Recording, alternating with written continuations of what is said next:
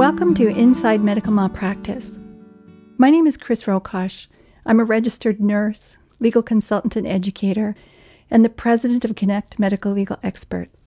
Each month, we'll be looking at the malpractice issues from different perspectives, featuring honest, candid, insightful interviews by people and professionals with a wealth of information to share. Thanks for spending time with me today. Now, let's dive into this fascinating subject. Welcome back to Inside Medical Malpractice with Barb Legate. If you haven't already listened to the longer podcast with her, don't miss it. We talked about many, many things, but one of the most fascinating being the increased risk of injury if you're admitted to a hospital during the July 1st weekend, the Christmas holiday, or other longer holiday weekends. Barb and I specifically discussed a case that went to trial a few years ago that involved the serious injury of a jaundiced newborn in a special care nursery on Christmas Day and Boxing Day. But we talked about many other things that we also offer some strategies for keeping yourself or a loved one safe in the event that you do end up in a hospital. It's a great episode and you won't want to miss it. But we're back now to talk more about Barb Legate herself. We're going to talk about some of her choices, her current life, her future plans, and whatever else comes up in this easy conversation. Well, thank you for having me back. I, I, I'm just wondering if I could add something to a question that you asked about fees, and and in keeping with your desire to make sure people really are educated about this field of, of practice. Um, in Ontario, and I don't, I can't speak to other provinces, but in Ontario, as of July the first, we lawyers have to disclose our fee arrangement, um, our contingency fee percentages on our website if we if we do charge them. So individuals can go to the website of any lawyer that they're they're uh, looking at and uh, see what they charge. But another thing to be cautious about. Um, this isn't like buying um, a toaster and you go to you know the best price that you can get for exactly the same toaster. Lawyers and toasters are pretty different and it's important what? yeah. They are? Yeah one lawyer is not uh, the same as the other one. So the fact that somebody is charging a lesser amount may mean that they have a high volume practice which may mean they're not going to pay as close attention to you. Not to say that high volume practices don't um, offer quality. But that might be uh, something that you look at, ironically, that the lower price may mean that they're trying to build a business that they don't have. It may mean inexperience. It may mean just uh, um, what we call a mill. And you, you might want to be cautious of that. Um, it's not the basis upon which you should choose your lawyer. Um, it can be, but uh, in in um, I think a lot of our views, it's it's one of those things you get what you pay for. Mm. Well, I'm so glad you brought that up because certainly, you know, in talking a lot to public and family and nurses and doctors, um, you know, cost cost is prohibitive to even sometimes making the phone call. I don't think most people even understand particularly in medical malpractice, that you could make a phone call for free and just get a. I think most offers, most lawyers, including you, probably offer some free assessment of the case and a free look at things. But I, man, I because you know when you look at the statistics of um, the number of injuries and serious injuries that happen in hospitals versus the number of cases that ever see the light of day as a malpractice case, I, you know, it's very discordant. You know, it's a hundred thousand to a thousand or some version like that. It's, and so I talk to a lot of people and I say, why didn't you just at least check this out? You know, why didn't you make that phone call? And then cost is very often the very first thing that comes up. You know, there's other things, but cost is uh, one of the biggest factors. So Thank you so much for clearing that up. I think that's an important message to get out there. It, it is. And the other point about that that you've made is that most of us will uh, offer a free consultation. And if somebody's asking for money for a consultation for that very first phone call, you can hang up and move on because they're not uh, experienced. I, I don't know of someone with experience who would charge for that first phone call. Well, there you go, folks. There's a good piece of advice right there. You heard it here. That's good. All right. Well, let's move on from that. But thank you so much for clarifying. I think it's great information for all of us to know. But now let's talk about you, Barb, a little bit more.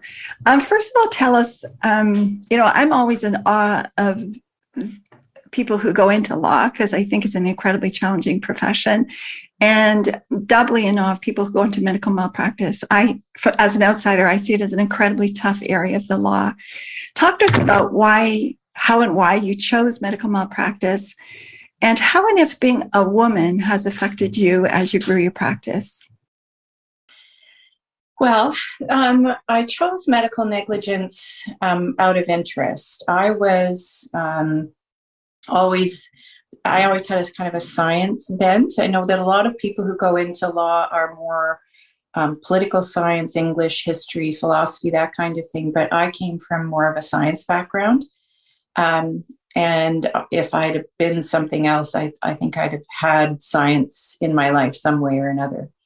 And indeed, um, anatomy, physiology, uh, how the body works was always fascinating to me. And I, you know, when I was taking my early education in, in, at the university level, those are the kinds of add-on courses that I chose, not the easy ones. I, I chose them because I love that area. So I got a bit of a grounding in it. So when I moved into personal injury litigation, um, that was a natural, and I found an ability to understand the medicine and to, by understanding the medicine and just even a car crash case, you could ferret out the false defenses, some of the things that um, that the old-fashioned views that were held by physicians, and and that just naturally led to me getting into medical negligence after I had a few very complicated cases under my belt, and I just loved it. Did uh, you know bombed out a few times in the beginning, and just like I think I said in the last podcast, you're not a real doctor till you've been sued. Well, you're not a real lawyer until you've lost. So, um, and and you be a very good one if you haven't lost because you don't know uh, what's coming at you. So um, that's that's how I got into it. But you asked about being a woman. Um, all the way through my career, I've been not necessarily the first, but one of a pretty rarefied group.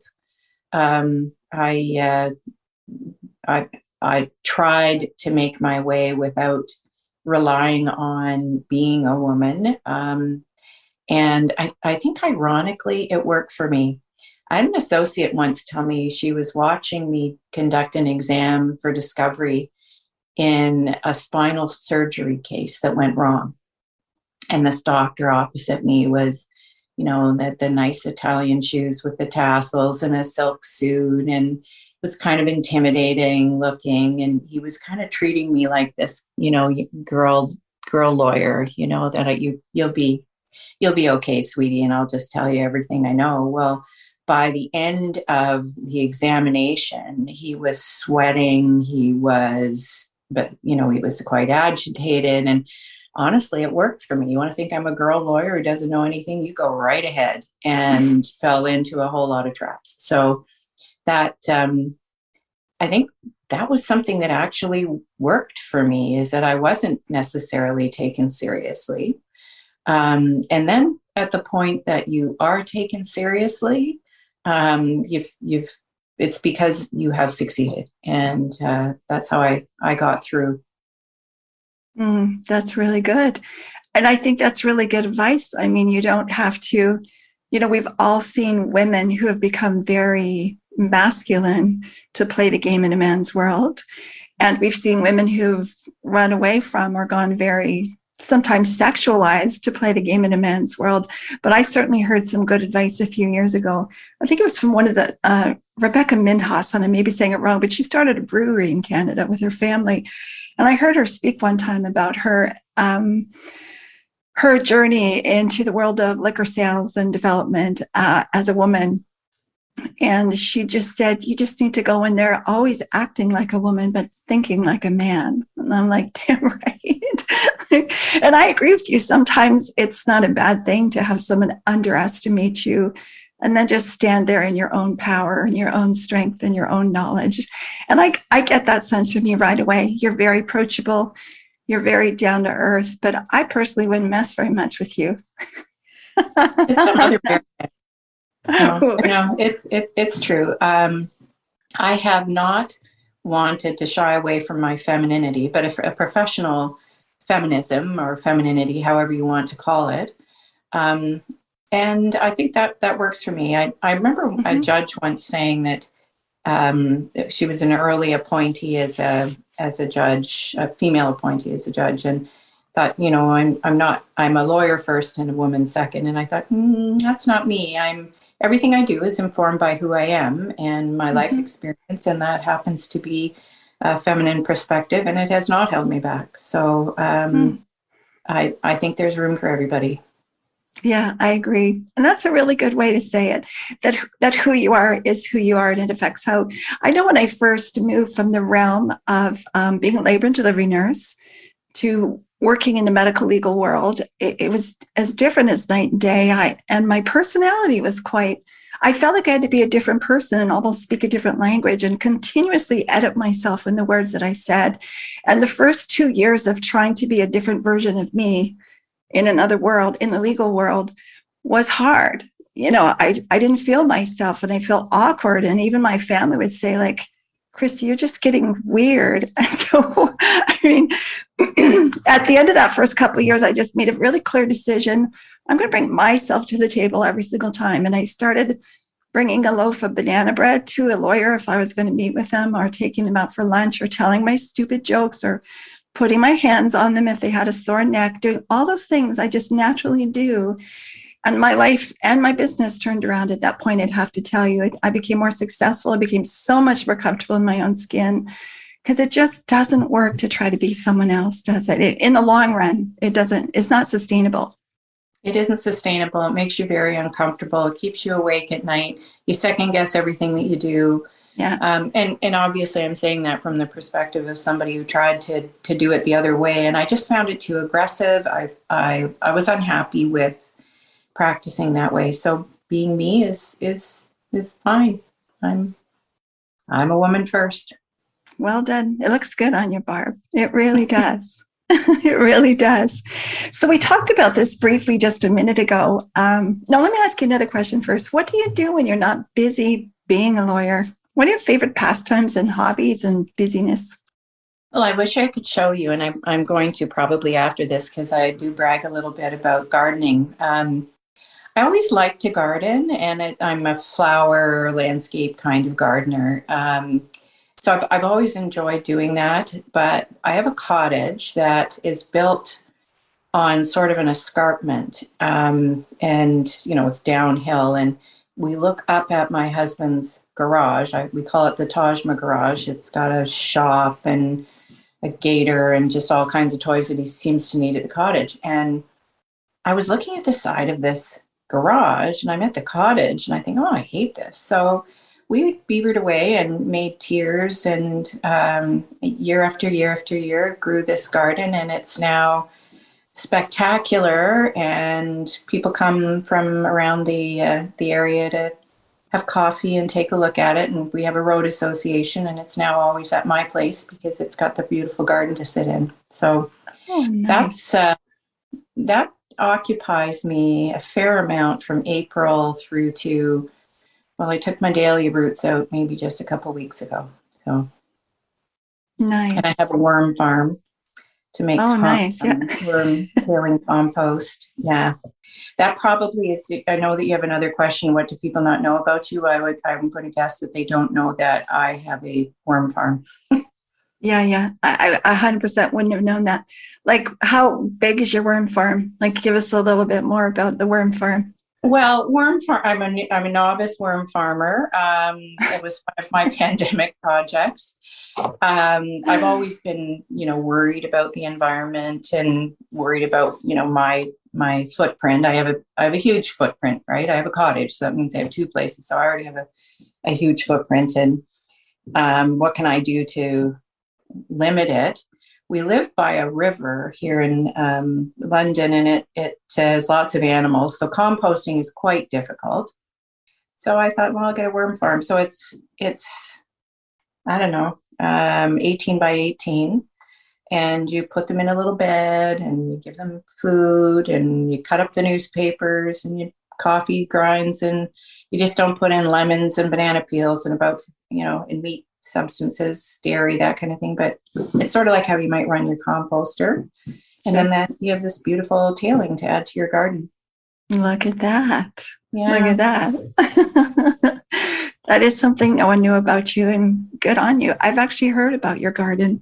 I know someone who lives um, has a know, cottage nearby yeah. has a cottage nearby and that's one of the first things he'll often say about you. She is a neighbor and a beautiful gardener i've heard that about you so i'm glad that's a favorite pastime and what fun and you have those nice long summers there in ontario we do yeah. Yes, yes, that's good. So we talked about this just very briefly. You talked about your your science, anatomy, and physiology background. If you hadn't become a lawyer, what career path would you have chosen? Well, I started out, here's something else you don't know about me. I started out thinking I might be a French teacher or a kindergarten teacher. And I, in fact, my undergraduate was in child studies. So my my passion for children has you know deep deep roots. Um, so I I, I, thought about both of those careers. Um, but after second year, like many people, you kind of start to wonder is that the right choice? And I applied to a lot of different things. I, you know, social work, um, kinesiology, chemistry, and law. And at a second year, um, this is back in 76, I was accepted to law school. So I went Mm. And, uh, but I think I could have taken a number of other paths. I think at some point I would have been in some form of teaching. And I see being a lawyer um, right from my first client appointment through dealing with experts, through courtroom, um, all of all aspects of my um, life is either learning or teaching.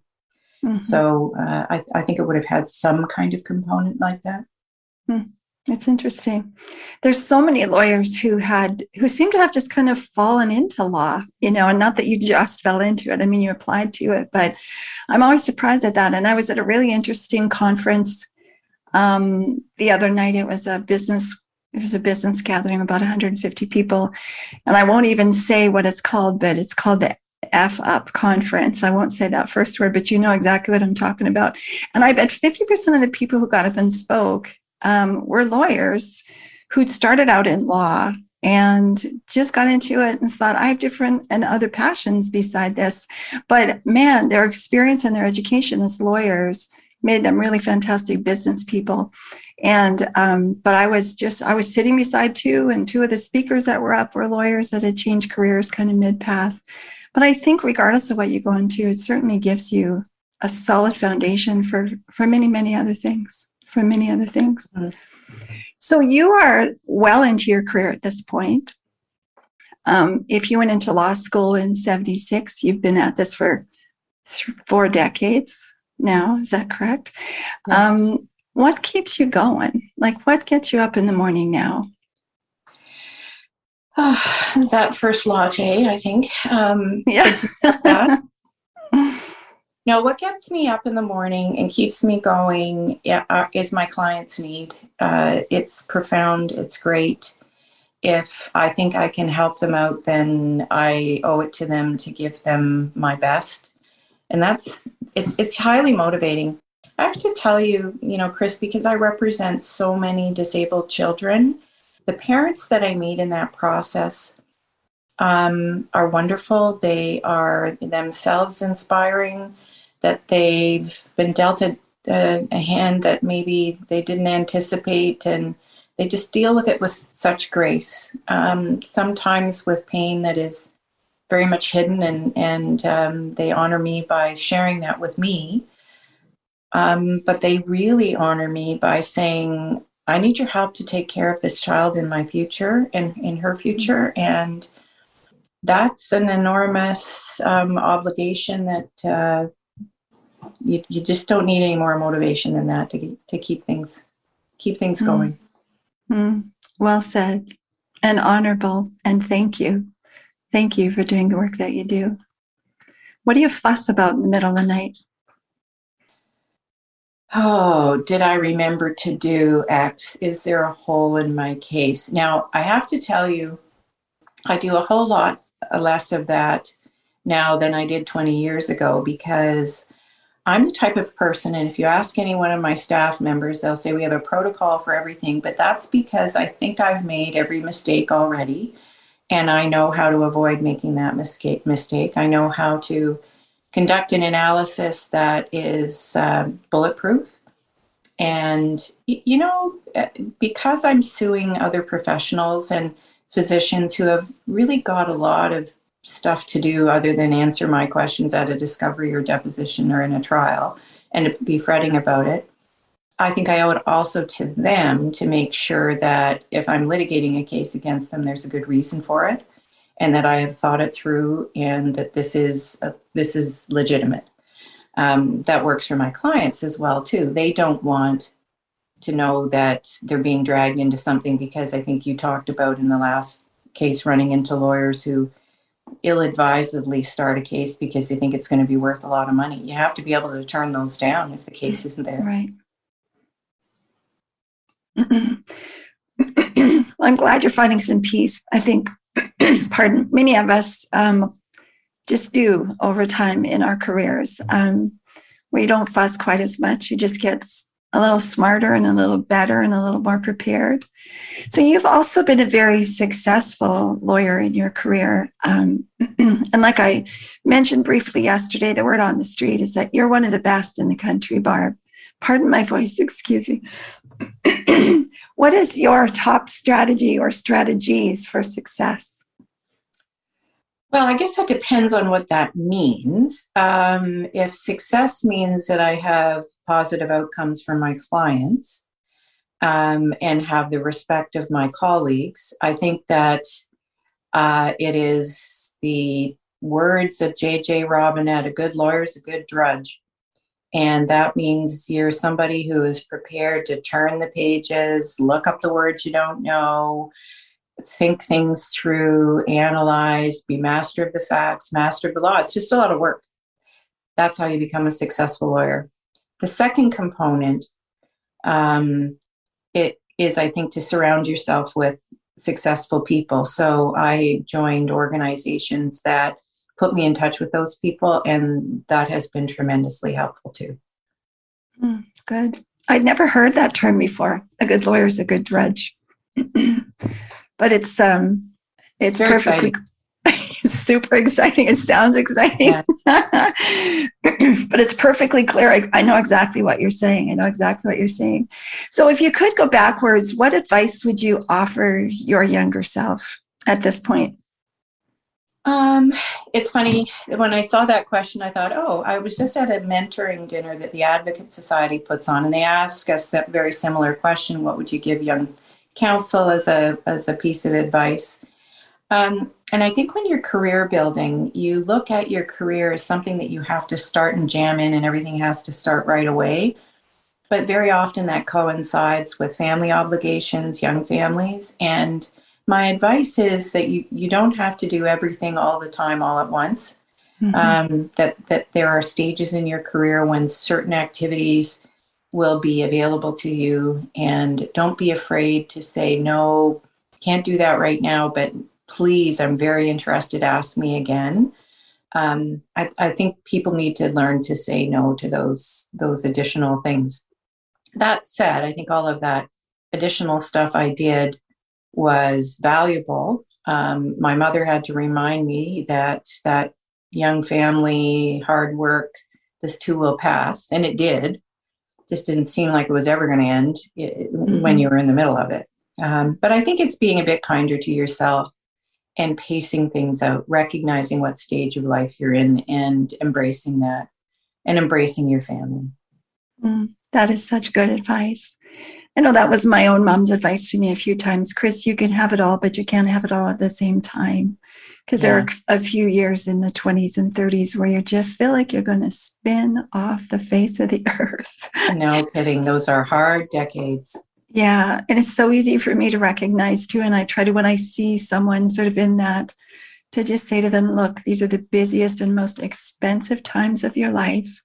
Just slow down and do what you have to do. Don't do everything you want to do. And it's like you just said, it's going to pass. Life gets easier. It Life does. gets easier. Yeah. What um what's one thing that people most often get wrong about you? Um, I I'm told I'm intimidating. I don't see myself that way. Um, I don't think my family sees me that way, but um, I don't know. That it, that's a really tough question for me because I'm, you know, I've been uh, likened to a barracuda, and I, as I said, I don't see myself that way. I quite like people, and um, and maybe the intimidation comes from you know, when you worked hard and you know the case, then it's kind of hard to trip me up. So that's intimidating. That's okay. But uh, I don't think that I am as an individual. Hmm. I would agree with that, but you know, I can see why people could say that about you. I mean, there's a very, like I said, openness, approachable, kind, friendly side to you, but there's just something about you. Like I said, I, I wouldn't mess with you too much. you know, I, I, mean, until I knew you better, you know, I'd have to get to be your friend or something would have to change it because we are really, we don't know each other that well. We're just learning about each other.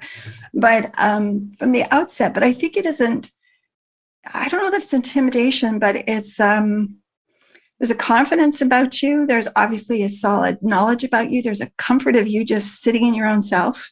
And all those things you described about yourself earlier are very true and they come across. So I hope, I mean, you're not scary, but you're, you're strong. You're strong. That comes I like across. that word. I, yeah. I like that word. I like that yeah. word. I think some people are also quite surprised when they find that my happiest place is, you know, in April in my my my yellow boots and my gardening gloves and my bug bug uh, outfit. Yeah. That's the other thing we have in Ontario is a lot of bugs. Yeah. So uh, yeah, yeah. So my muddy place is my happy place. Oh well, that's good to know. And yeah. your worm farm, of course. And my worm farm.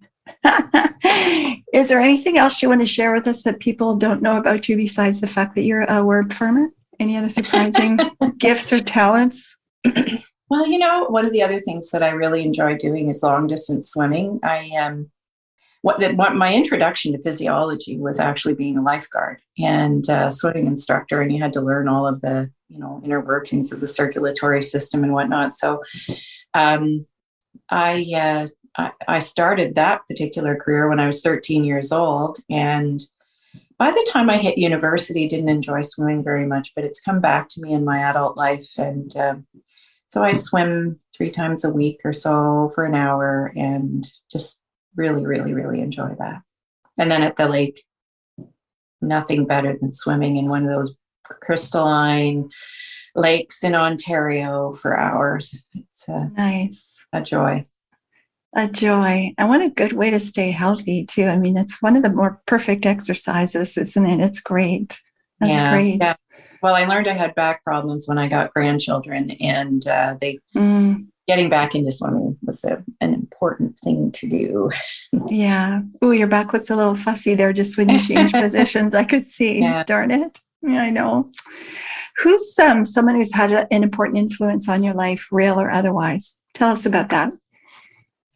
Well, um, certainly my mom.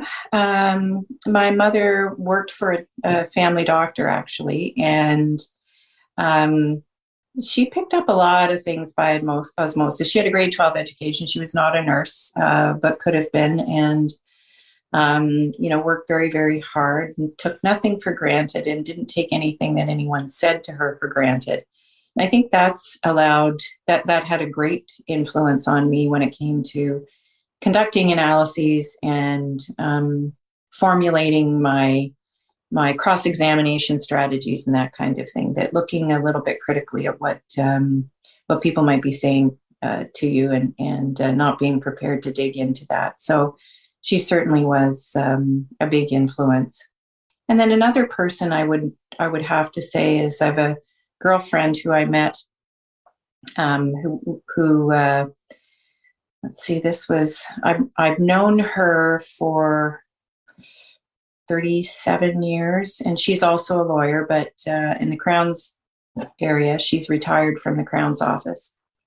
But we had our babies sort of in concert, got married at the same time, um, have been through thick and thin, and uh, the you always need that person in your life who has a good sense of humor. So when you're starting to feel sorry for yourself, you know, call up Laura and she'll have you laughing and you won't take yourself so seriously anymore. And yeah, just get on with it. You know, she's yeah. British. Get the stiff upper lip and go ahead. Just, you know. That's good. I'm glad. I'm glad you have that friend. I have four sisters who are very much like that, and there's I mean, I get three to five seconds whine time, and then that's the end of it. Like, come get over here and sit down. get over and sit down. Let's yeah. cook or play cards or go out or shop or something like that. Enough, you know, enough. Good. I'm glad yeah. you have that person in your life. I'm really glad. Yeah. So you've seen some pretty significant changes in your business in the last few months. Um, I don't know all the details, but I've got a couple notice about what's going on and a change of contact information and stuff. Tell us a bit about what's happened and where you plan to be five years from now. Well, uh, still doing what I'm doing. I, you know, feel like I'm still in my 40s. So so long as that continues, I so will I.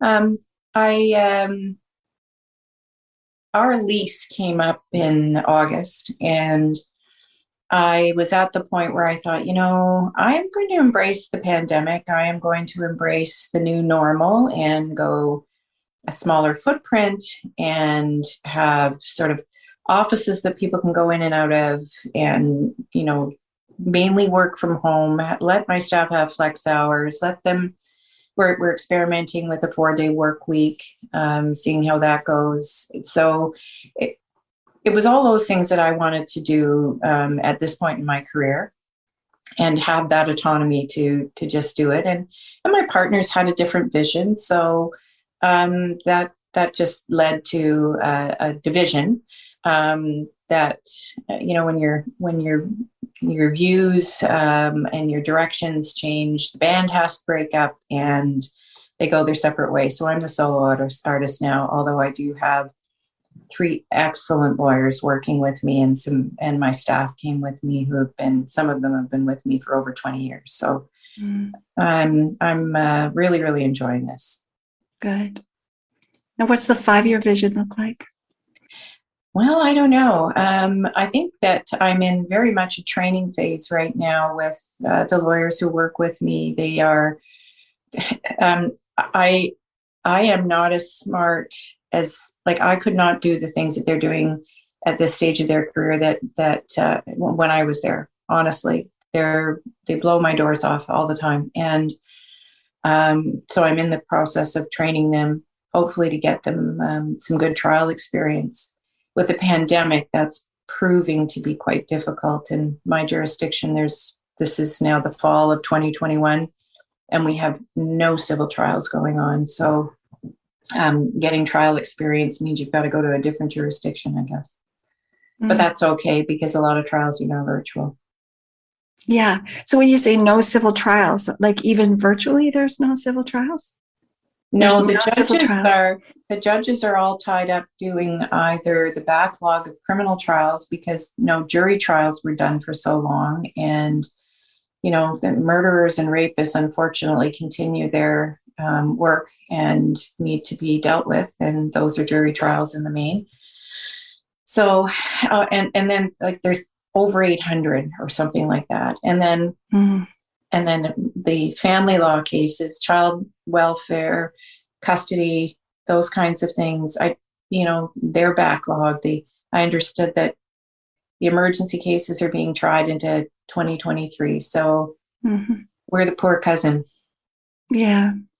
Boy, it's changed a lot of things, this pandemic, yeah. hasn't it? Yeah. I'm going to ask yeah. you a bonus question that I didn't send you in advance. I'm going to just, but because you brought up the pandemic and the changes within your office, someone asked me this question the other day and I thought it was just fascinating. So I'm going to ask you what is the most important thing you learned about yourself through the pandemic? I was separated from my grandchildren uh, for a very long period of time, and that was heartbreaking. And that was a surprise to me. I thought I would. I didn't know how much that would have affected me. Mm. Um, so that was that was a profound uh, bit of learning that I, I, I think I appreciate now that from the perspective of being a grandmother, just how precious those early years are, and didn't want to miss any of it. Mm. Didn't like. I did not like that at all. Um, it made me very. yeah. Well, for those of us that are social and family oriented, there's no doubt that was some kind of yeah no fun to to do that yeah yeah, Yeah, and absolutely. i'm a hugger like not hugging people Yeah. is not that's i'm a hugger so i just didn't I, yeah my clients will automatically embrace me like at the end of a case when you're we're saying goodbye that that will happen and so i'm i'm a person who needs human contact and i just found the whole Yeah. thing very difficult yeah oh i'm good and is most of that back in your life now most or all Absolutely. even yes i think yesterday you heard my grandchildren downstairs and one of them Yeah. snapped at the at the other end of the hall so um, Yeah. helping out my daughter is uh, uh, a weekend priority for me for sure oh good lucky all the way around huh for all of you for all of you absolutely Yeah. Okay. Well, um, with that, Barb, I think we'll end this up unless there's anything else you'd like to tell us or anything else you have to say. No, just that uh, I have. I always enjoy working with you, Chris. Um, I learned so much, and you explain things so well, and put me in touch with great people. So uh, I just wish you very well, and hope that your five-year plan can, is uh, definitely to continue on too. Yeah, it is. It absolutely is. Great. It is. so we'll see you. So thank you uh, once again, Barb, for the generous sharing of your time and your knowledge and a little bit about yourself. Um, and take good care. Thank you. You too.